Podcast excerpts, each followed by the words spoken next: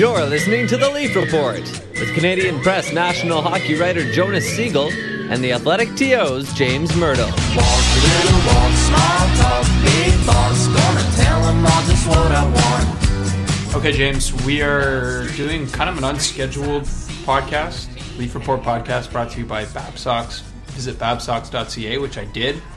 I have to get some green Babsocks. Visit the store. If Yeah, you could go to the that. store and say I'm Jonas, they will they'll give you a big box of socks. No, I want to pay for them. And Well, you can pay them. they're a gift. Yeah, those guys are great though. Yeah, Go see go see the Babsocks guy at their store on Mount Pleasant. Tell them that you love the Leaf Report.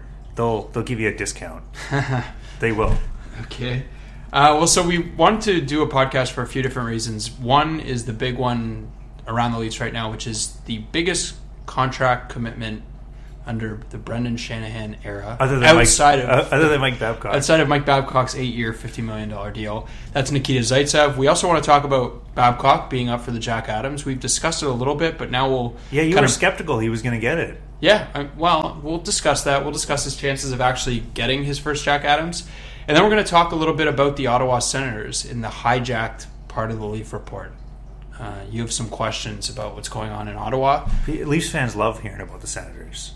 Yeah, well, I think they No, I should. don't. Like, I think they should. Like, this is a team they could potentially Division compete rival. with a division rival. I They don't could play them in the first round next year easily. right? And they play them four or five times a year. Yeah. So there's that. Uh, but let's start with Nikita Zaitsev. Seven years, thirty-one and a half million dollars, four and a half million dollar cap hit. Um, Why? I don't get why they didn't give him eight years. Well, he wanted eight years. So Did he? Get, well, uh, He probably did. He probably did. Okay, so we're gonna get into that because there's lots of like little. We've discussed this a little bit on the podcast before. But we're gonna get down into all the the nitty gritty because there are so many fascinating aspects to it. I could only, I only have like seven ish hundred words to use like on a story like that, and I could have written like a Right. thousand or Oh, two. well, what did I write? Like twelve hundred or Yeah, thirteen wrote or something. Yeah, and there's there's and I still had more. And then I did a second story about. I saw the two stories. Yeah. Right, there's a lot to go through. So let's just talk about one aspect of one of your stories on this is the uniqueness of the situation. Why is his situation so unique? He's the. It's the hardest position to find right now in the NHL. It's like they talk about left-handed pitchers in baseball. That's what I think fans don't understand is that there's a huge scarcity of good right defensemen.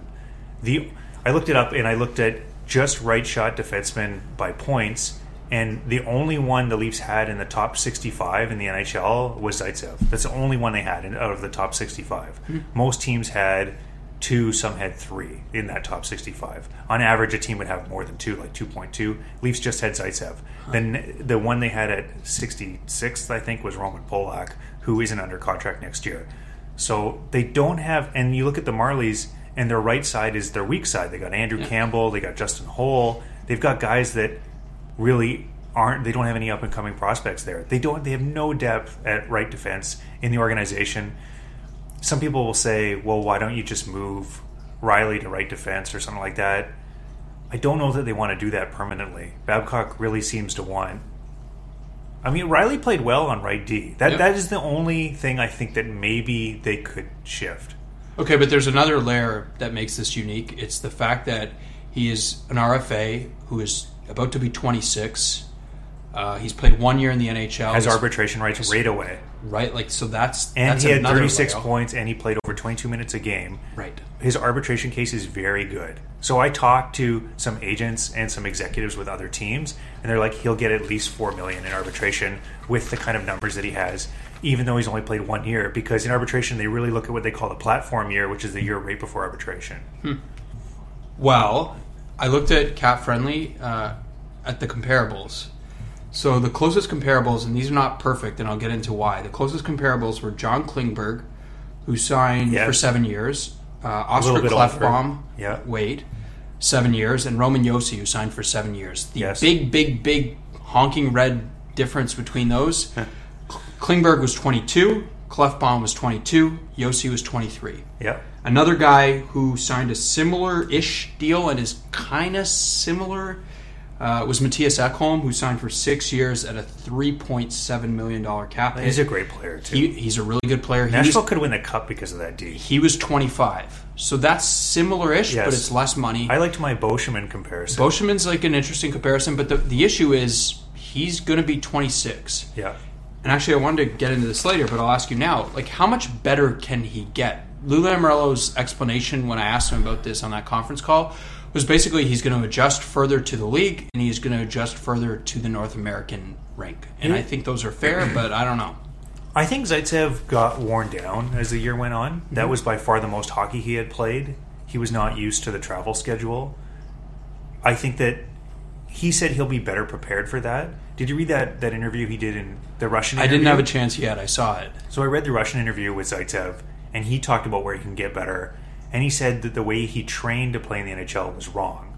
That essentially he trained to for a lot of uh, aerobic ability, like not to get tired, kind of like endurance. Yeah. And that wasn't what he needed to do. He needs to train more for power and um, you know just explosiveness and Yeah. you know the short burst speed and stuff like that. The thing I don't like about Zaitsev is the way that he's not very good at exiting the zone. Mm-hmm. He's not a very good.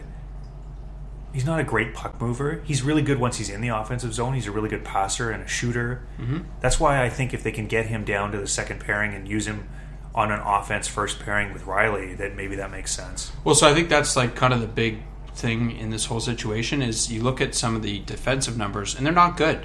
And part of that, like you have to factor in, he was on their top pair the whole year, basically playing against top lines, first year in the NHL, and maybe maybe that's too much. Like maybe he is not fit to play that. I'm pretty role. sure it is. Yeah, I mean, like Rielly's defensive numbers aren't good either, and they're paying him five million a year. And no one's Right. saying that Rielly they shouldn't keep Rielly or, or whatever. right. Like that, you could give Rielly a seven-year deal tomorrow, and people would be fine with it. But it exposes, and you touched on this in one of your stories. It exposes what they need. They need someone who can play on their top pair, and whether that's going to be with Gardiner or whether that's going to be with Rielly. Doesn't matter. It doesn't matter. They Yeah. just need someone who can take those minutes from Zaitsev and give him like a little bit easier competition. And the problem with that comes back to the thing we just talked about off the very, very start: is it's so hard to find a right defenseman. Right. So that's why that's why I wrote that piece because it's like people were having a hard time understanding why Zaitsev had so much leverage in this situation. I think the Leafs. Okay, but so I'm going to push back on a couple. Of, Yeah, yeah, yeah, but I think the Leafs. Let me just put my case out there. I think the Leafs. They desperately need a really good right defenseman to take the next step. I think you agree with that. If they lose Zaitsev, if if they either have to trade him or he goes back to Russia, which I admit is like probably unlikely, um, all of a sudden they need two right defensemen. Yep. Okay, but just because you don't have doesn't mean signing a guy for seven years is justifiable. That was the explanation we got in some ways for them signing Dion Phaneuf for seven years and Right. forty nine million was well, if we let him go, where are we going to find that defenseman? But his contract started years? when he was 29. 28. But whatever, same thing. But the point is, like, No, because he was 29 that April. okay. You should okay. You shouldn't sign a guy if your reason for signing him that long is well, how are we going to replace him? Like, I just don't know that that makes sense. I don't think that's But entirely the argument. That ties in with the scarcity thing I'm talking about around the league. Like, if that's a position, like, that's just a position you have to overpay for. That's just what it is. Sure. Right defense you have to overpay for. Okay, but that's, so- that's why Niskanen got the crazy contract he and got. Niskanen's good. he is good, but a lot of people thought that contract was insane when the Capitals I think signed more people thought the Brooks Orpik contract was crazy. People thought both of them were insane. yeah. Well, But- the Brooks Orpik one doesn't look so great. It's interesting. It was interesting looking at the right defensemen that have moved teams. PK Subban is one. Uh, Shattenkirk's obviously one. Mm-hmm. Uh, Dougie Hamilton was another one. It's inter- you know it's they have been traded. Well, can you point out some of the guys you highlighted in your yes, uh, Justin Faulk, Carolina. Uh, Chris Tanev, Vancouver. Uh, Travis Hamonic, the Islanders. Um, uh, Josh Manson, Yep. Anaheim. Okay, so any of those guys, if you want to trade for them, you're going to have to give. Trouba, Winnipeg. That's an interesting one. There were two more that I can't recall. But the point is, like, to get those guys, you are going to have to give assets, and you contended that now is the time for them to do that, and I would agree. Like, now is the time if, if you can give up a it sounds crazy, but pick and a prospect. Well, but the, some the- fans get really anxious and they're like, "Well, we're building to the future, Well, I keep whatever." But it's these- like I their keep- future is probably this year. well, and I keep they're probably they're they're in, they're in the present now. Like Yes. they're they're good enough that they have a window opening right well, I'm now. getting tired of these Leafs are not going to deviate from the plan things. The plan, like this is, and I can't hear Lou Lamoriello say that the five year plan changes every day. And please don't ever use that quote in one of your stories. But it's now. Like you have an I opportunity think now. I saw that as a headline in some places. Yes, it was. the point is, like, you have an opportunity now with Matthews, Marner, and Nylander drastically underpaid to take advantage while you can, and that's one, two, two more years, right? Because Yes. Nylander gets paid after next year, and then Marner and Matthews get paid the year after that. Yes. So there's a chance now. And it's to win. problematic how good Nylander was at the end of the year too, because b- before you and I were saying that okay, Matthews is going to get whatever 10, 11 million, Marner's going to get seven, and Nylander's going to get six or something. But And now he like, gets the same as Marner. well, now he looks better than Marner. He might get more, Yeah. right? Well, like if I was picking points for next year, I might pick Nylander. I ahead of well, yeah. I mean, it seems like he's going to play with Matthews again. But so, like, we both agree that they should, if if if it costs them a future now, they're at the point where it makes sense to do it. So, like I, and then you look at what can they give up of their future right now. So, I- I've been thinking a couple of things the last few weeks since the Leafs stopped playing. Babcock said Nylander's not going to play center. Which let's is- take him at his word that that's what's going to happen. That means they're going to keep Bozak. That means I think they're going to keep JVR and Bozak potentially and Komarov because they feel like they've got a window here with those guys. And like if you have a window where you can potentially win, you don't trade those guys. Whereas when I wrote in January they should trade JVR, they were in a different situation. I mean, it didn't look like they were going to. I don't know. I, Well, but if JVR gets you help on defense, you make that trade. yes, but, I don't know. who, I don't know that what, he I don't think he does. Maybe to Anaheim for Manson. Like maybe Anaheim's in a situation where Yeah. we're going to lose a D in the expansion draft. Yep. Maybe you can flip JVR in a pick, and that makes sense for them. Well, I think the thing that makes sense most for a team like that is to trade a future that you don't have to protect. Because if they tra- like, let's say Anaheim trades for James Van Riemsdyk, then he they have to protect him, Yeah, right? That's true. so. Like, if you trade a first round pick and a prospect to Anaheim for whoever, that's true. then you don't. Then it costs you nothing. That's true. So that makes sense to me. That's where I think they can do something, and then you can keep Van Riemsdyk. The only one of the defensemen of the seven that I listed, and I forgot who two of them are. Um, the only one I think that they could get just like for just like a like say a first round pick for that player is probably Tanev in Vancouver because Yeah. the Canucks are going to rebuild. Yeah. He's 27 years old. And if that's the worst they can do this summer, I think that's pretty good. well, I it's mean, an upgrade. It's, it makes them better. Tanev is not a sexy player. He's very, very, very good defensively, which is what the Leafs need. Like you look at his metrics and at shot suppression, he is elite. He is one of the best defensemen in the league. Everything else, he's not. But that's what they need, and that's one of the, the, the Well, stats that stuck out with Zaitsev is like he was second worst on the team behind Right. only Polak. But it's like it's so Rielly has been an amazing shot producer and poor at shot suppression since he's been in the league. I wonder, like, if you paired him with a Tanev, what would happen? Or if you paired Tanev with Gardiner. Yes. But I'm just thinking, like Gardiner has been okay at kind of the possession stats. I just wonder if that would create a really balanced Mm-hmm. Oh, pair where Rielly would generate the shot attempts, Tanev would prevent, and they would work together really, really But well. I thought like it made more sense. I thought we what we saw from Rielly playing lesser competition, playing more offensive minutes, made, Yeah, made I see what better. you're saying. So, I think you would have to do trial and error with try Sure, it in the preseason, and yeah. so that would make Well, sense. the other, but the other thing though is my counterpoint to that would be Rielly Zaitsev didn't seem to work super well. So if you put Gardiner with the, the yes, new- but it didn't seem to work well when they were playing top lines. If So suddenly on- Rielly Zaitsev are playing second and third lines, Maybe, yeah. that's fine. Right. So I think like they should really push for Tanev because I think the Canucks are going to trade him. He's had injury problems. He's 28, I think, in December. Yeah. His contract is pretty reasonable. I think he's making 4.2 or something like that, Which is fine. And he's signed for another three years. So it's not like I, I think it's three years. Um, it's not like you. I don't know. There's a lot of things about that that make sense.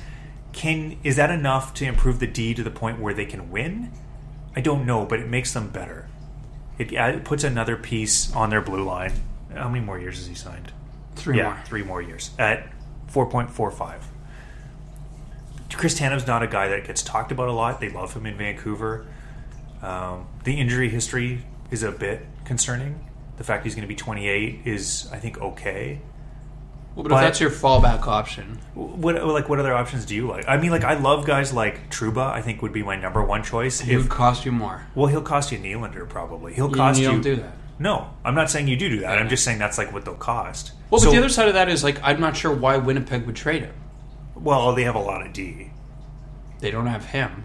No, I know they should. They should trade. Well, one he want he wants out. Tough. Yeah, And like this, That- okay, so this brings me to another but point. if he wants out and he's not going to stay with you long term, and He's you're going to lose him at the end of this right? next deal. But he's not going to be forever. I mean, I think he, I think he was in the league pretty early, so he might be UFA at 26. So Mm-hmm. I don't know. It's just that you're just saying. I'm just playing devil's advocate. Why Yeah, might sure. they move him? Okay. those are guys. All the guys I listed are guys that are potentially in play. I would try to take advantage of one of those teams ahead of the expansion draft. That would be my plan. Yes. So that's Dumba, Minnesota, or Anaheim with Manson. Well, I like other defensemen in Minnesota better than Dumba, but They're not going to trade them though. Right. They're not going to trade Spurgeon. Right. Who's the other right D there? Is Scandella right? No, because it's usually Scandella Spurgeon is the No, it's Suter Spurgeon.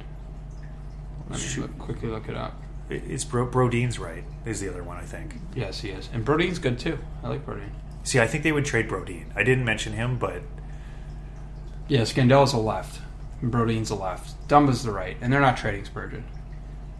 So they just need an upgrade. Like that's the point. But um, the big kind of keep saying the big aspect of this. I don't know why, but one of the question marks about this contract for Zaitsev is seven years. yes. Obviously, when you sign a player for seven years, the longest term they've given out so far. Do you not buy the idea that he'll just go back to the KHL? I'm getting tired of this. As, this is agent spin to me, clear agent spin, because the agent goes to the Leafs and says, "You know what? If you're not going to do seven, he'll go back to Russia. He's got offers on the no, table." No, I don't think that right was. I don't think that's what happened. I think that the only way they could get this is what I, I, I haven't talked to the agent. I don't know. Nor have I. I think that they asked for more money, and the only way they could get the cap hit down to a number that made sense was adding more years. So say no. Yeah, I don't. I just don't understand. You have leverage too. He's an RFA. He can't. He wants to play in the thing NHL. Said when he talked to the media was he had he was basically a, a UFA because he had options. but it's not true. Sorry, it's not true. well, he did have options to So go make he- money. We know he wants to play in the NHL. So if you ever want to play, if I'm if I'm Lou Lamoriello, I say if you ever want to play in the NHL again, you take five years, and if you don't want that, see ya. so would you give him five years, four point five? Sure, that would be like that's fine. I think- and Lamoriello said like if we could have done six, that pro, like he hinted that six would have been more preferable to them. What but if it was five by five? Is that better than seven by four point five? probably Because that's probably what they were looking at. that's probably that's probably better. and the Leafs probably thought you Longer know, is You know worse. what? Yeah, but the Leafs probably thought, you know what? Well, we can disappear this deal. Like if so, let's say Zaitsev is what was he? He's turning twenty six. Let's say he's twenty nine or thirty years old. Mm-hmm. He declines a little bit. The Leafs get better. They have cap problems. Will you be able to trade him at four point five? Or if you send him to the Marlies, is he going to go play for the Marlies and make four point five, or is he going to go to Russia and make three million and have no tax? Yeah, I guess that's a possibility that he just leaves. I think he would leave. I think if you dim- put him on waivers, he would be gone the next day if no one claimed him. That's what happens with all those Russian guys. I mean, maybe Well, it's agent spin, but what if he doesn't? I mean, good work by the agent for like bringing that into the equation and saying, you know what? He was on the radio the other day, basically saying he'd offers from Russia. Like that's all. That's all you say, Well, I'm sure he did have Russians, right? And so that so that's he's the best Russian defenseman. that is your leverage. But this idea that the Leafs don't have leverage too is is hogwash. Like it's BS. They he is an RFA. Like if you want he we know this guy has been wanting to play in the NHL his whole life. Right. Has been waiting The for like the perfect time to come over. The other thing that was interesting in the Russian interview is they said, "So we know you don't really like Toronto, the city, that much." That was the question. it good. was like I'm reading the translation, but that's basically what the question was. And Zaitsev said, "Oh well, you know, I was there, and my family liked it, and it was good for us, or whatever." But Hmm. it, I, the idea that he loved Toronto apparently is not true. Like the city and living, most Russian players really like Toronto because there's a lot of Russians here, and Yeah. Zaitsev said something like, "Yeah, you know, there's there's better places or something, but my family liked it there." So my headline should have been Zaitsev hates Toronto but staying anyway. Uh, I mean, like I'm just you're kidding. reading like a Google Translate of the interview. I so know. I don't want to blow it up to be like a big big deal, but I always thought he came to Toronto when he was like 20 years old and trained with Gary Roberts, and spent a lot of time in the city, and I always thought, oh, he wants to play with the Leafs and loves the city, and that's part of why they got him. I I don't know. Well, one aspect like of the contract is the cost certainty that it brings them, and Lamoriello brought this up, and I think it's a it's a fair point. Like with the four point five number, uh, the one thing I, I'm not sure is realized is Gardiner's going to become a free agent in two more seasons. Feels like they just signed that. feels like they just signed that, and that was a real bargain contract. But like it'll get to a point n- now, like with Zaitsev and Rielly, That's really interesting two- because if Gardiner stays as a top pairing guy, he's going to get six, six and a half. I don't Yeah. know. He would be worthy of it. But so they have Rielly and Zaitsev now, two top four D signed for nine and a half million for a while. That's good, and that helps when Marner's up, when Nylander's up, when Matthews up, when they have to actually start. The I was surprised stuff. when I looked at where 4.5 ranks on what D are paid. Hmm. It was like 55th. It was like 4.5 is a top pair number, Yep. so it's that's a lot of money. Well, but I guess the the idea is you're not going to be paying. You're not paying Subban money to anyone.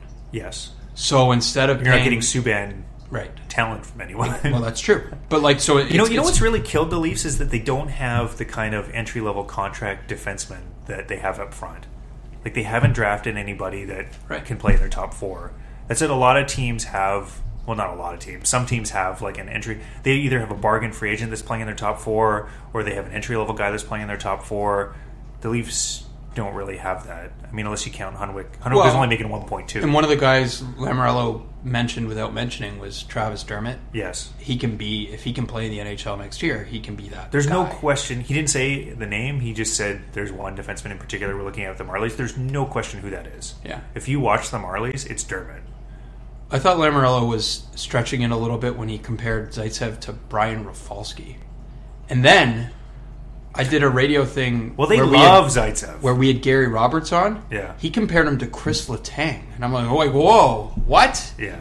He's not Chris Letang. And the thing is, like, when you look he at some even of play like Chris Letang. No, I, I didn't see it. But the thing is, when you look at some of Zaitsev's offensive numbers, like I looked at his power play stats. So I think he has like I think he had twelve power play points. Yes. he had one primary assist on the power play. Right.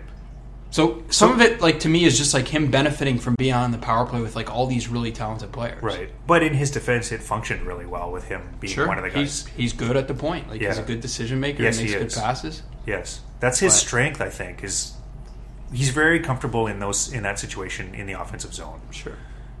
But like thirty six points. It's almost how- like they're miscasting him as like this guy that's playing all these tough minutes. well, they didn't have anyone else. That's true. That's true. I just like wonder what his upside offensively is. Like 36 points is like top 40. I think that's probably it. I do too. That's and that kind of brings us back to like the whole question: like how much better can he get? I don't think it's going to be a huge. I What if he has 25? What better? if he has 25 points next year? It's not. I think that's fine.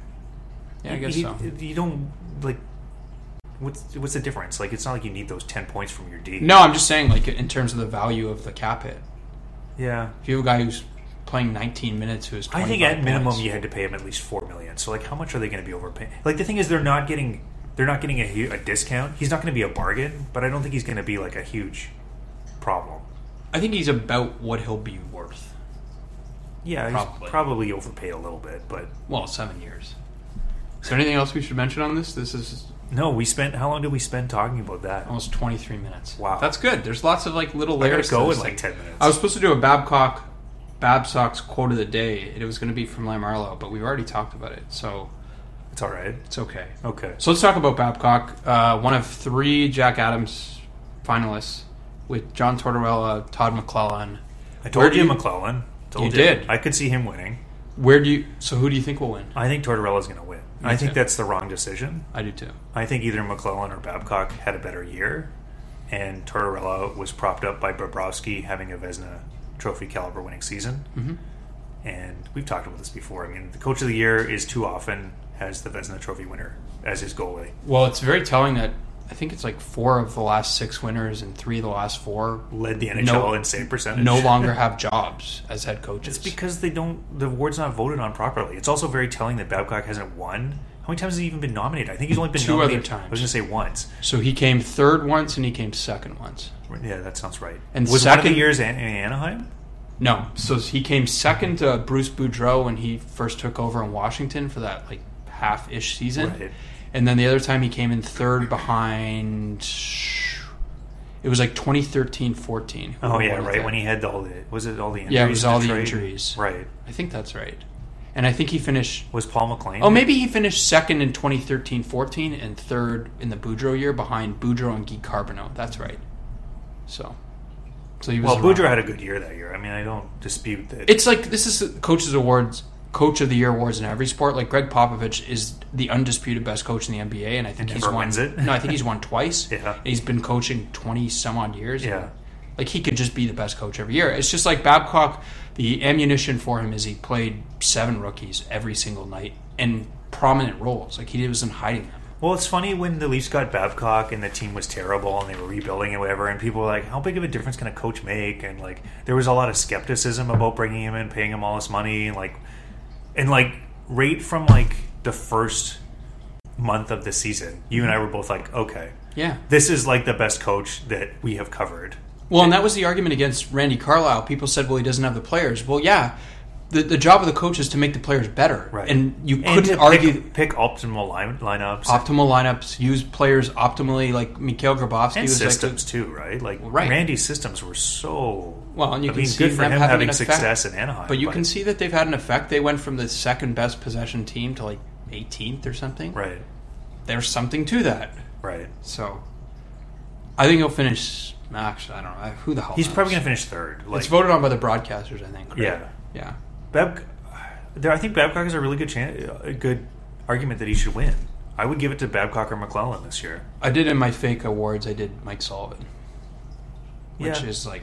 Well, I mean, you look at what they're doing in the playoffs without Crosby and and uh, I was going to say without Fleury, without Murray, without Letang. They have their they're That's missing why- their number one defenseman, their number one goalie, and their number one center. I picked Washington in that series just because I didn't think without Letang they could get through. And now it looks like they might get through without Crosby too, which is They did it the whole year. They they had so many injuries, it was insane. Letang missed half the year. it feels like they're going to win again, doesn't it? Yeah, and that's like an interesting conversation. That would be my pick at this point. Like, Yeah. unless Anaheim comes back. Nashville? back, Nashville. Like, I don't know how long Pekka Rinne can stay this hot. Maybe, but At his teams. best, Pekka Rinne is a good goalie. I, I I tried to write a story about this and then didn't have enough material. But teams don't repeat. Like the last repeat winner, I think was, was Detroit, Detroit, in yeah. like 97, 98 Yes. ish. Those It's hard. Like it's really hard to repeat. And yet, I look at the rest of the teams and like if they get through to the Eastern Conference Final, if they play New York or they play Ottawa, I think they're beating that team. And then if it's Nashville or Edmonton or Anaheim, I don't know. It's yeah, yeah. I mean, I could see like an Anaheim or a Nashville winning. I don't know about Edmonton. Edmonton. I don't either.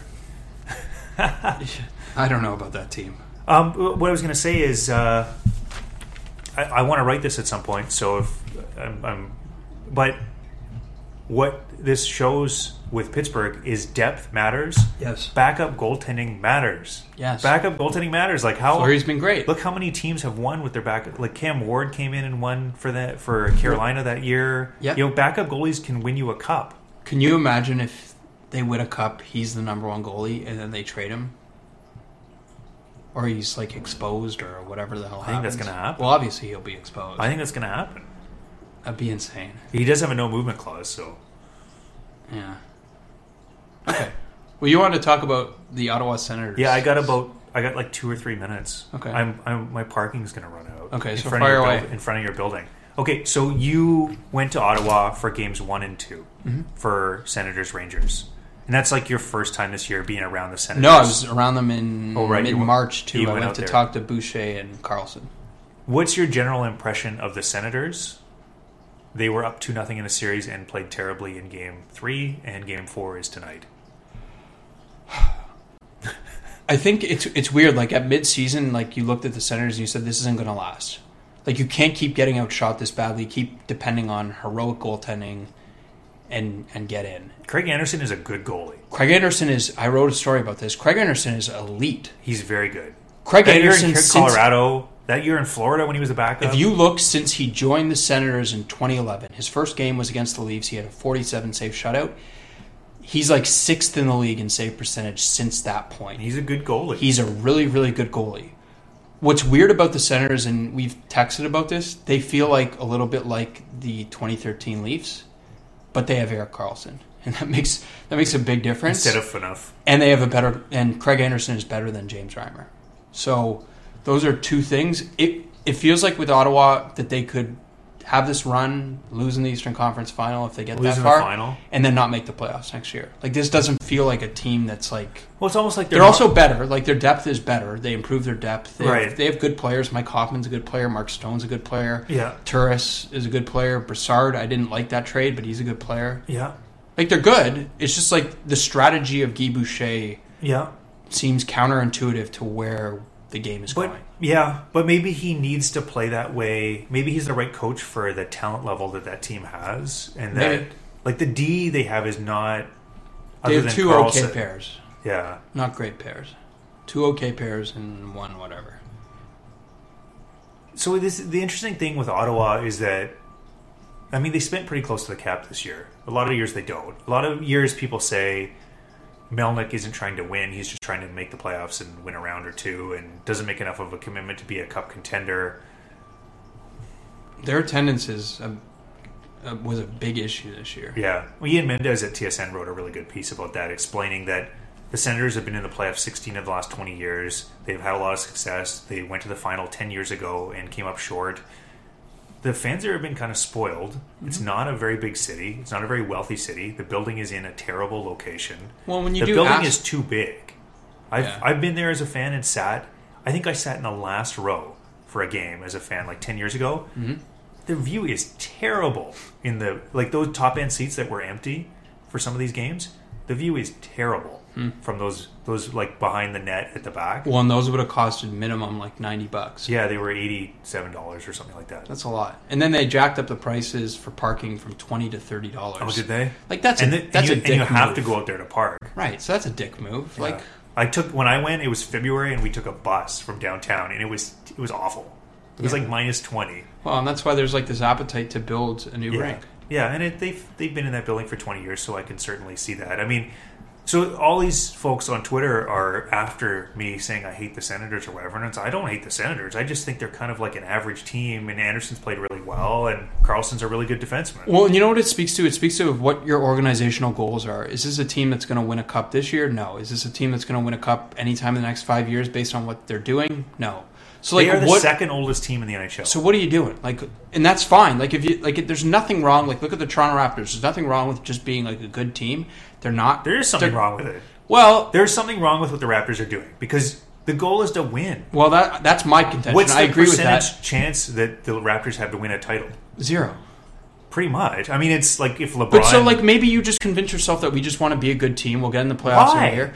I don't know. Like, that's is. not why I build my team, and that's why, like, if I was an Ottawa Senators fan, I would be like, well, this is nice, but like, what are we? What are we going towards? I'm like, glad you said it because and- that's what the way I feel. And uh, And- Erik Karlsson is going to become a free agent, I think, in two years. And if he leaves, good luck. Like well, you you're trade. The sec- you're the second oldest team. Like a lot of these guys aren't going to be getting better. well, you traded twenty-one or twenty-two year old? Mika 35? Zibanejad. Yeah.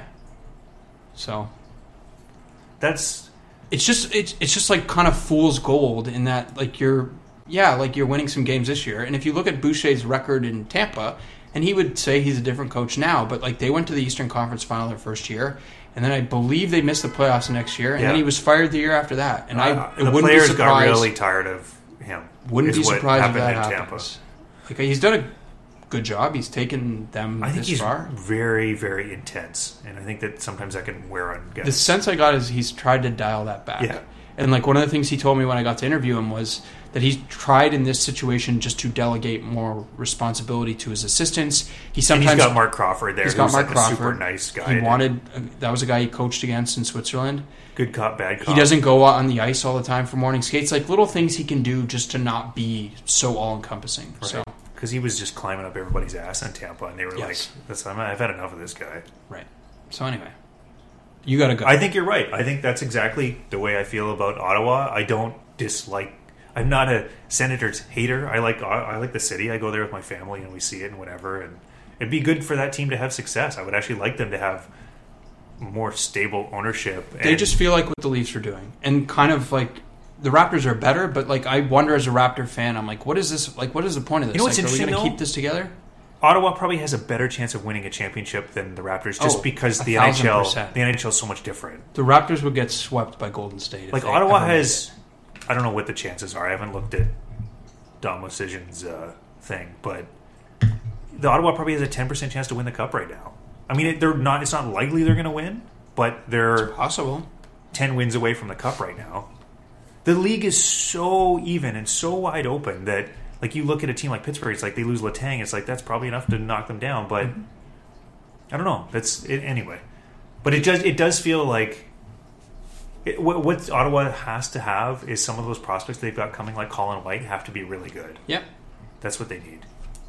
Well, and don't trade Zibanejad, who's five years younger than Brassard. Like Right. th- those little moves hurt you long term. Yeah, So, yeah. One two years later, then he's uh, he's, gone. old and Zibanejad's gotten better.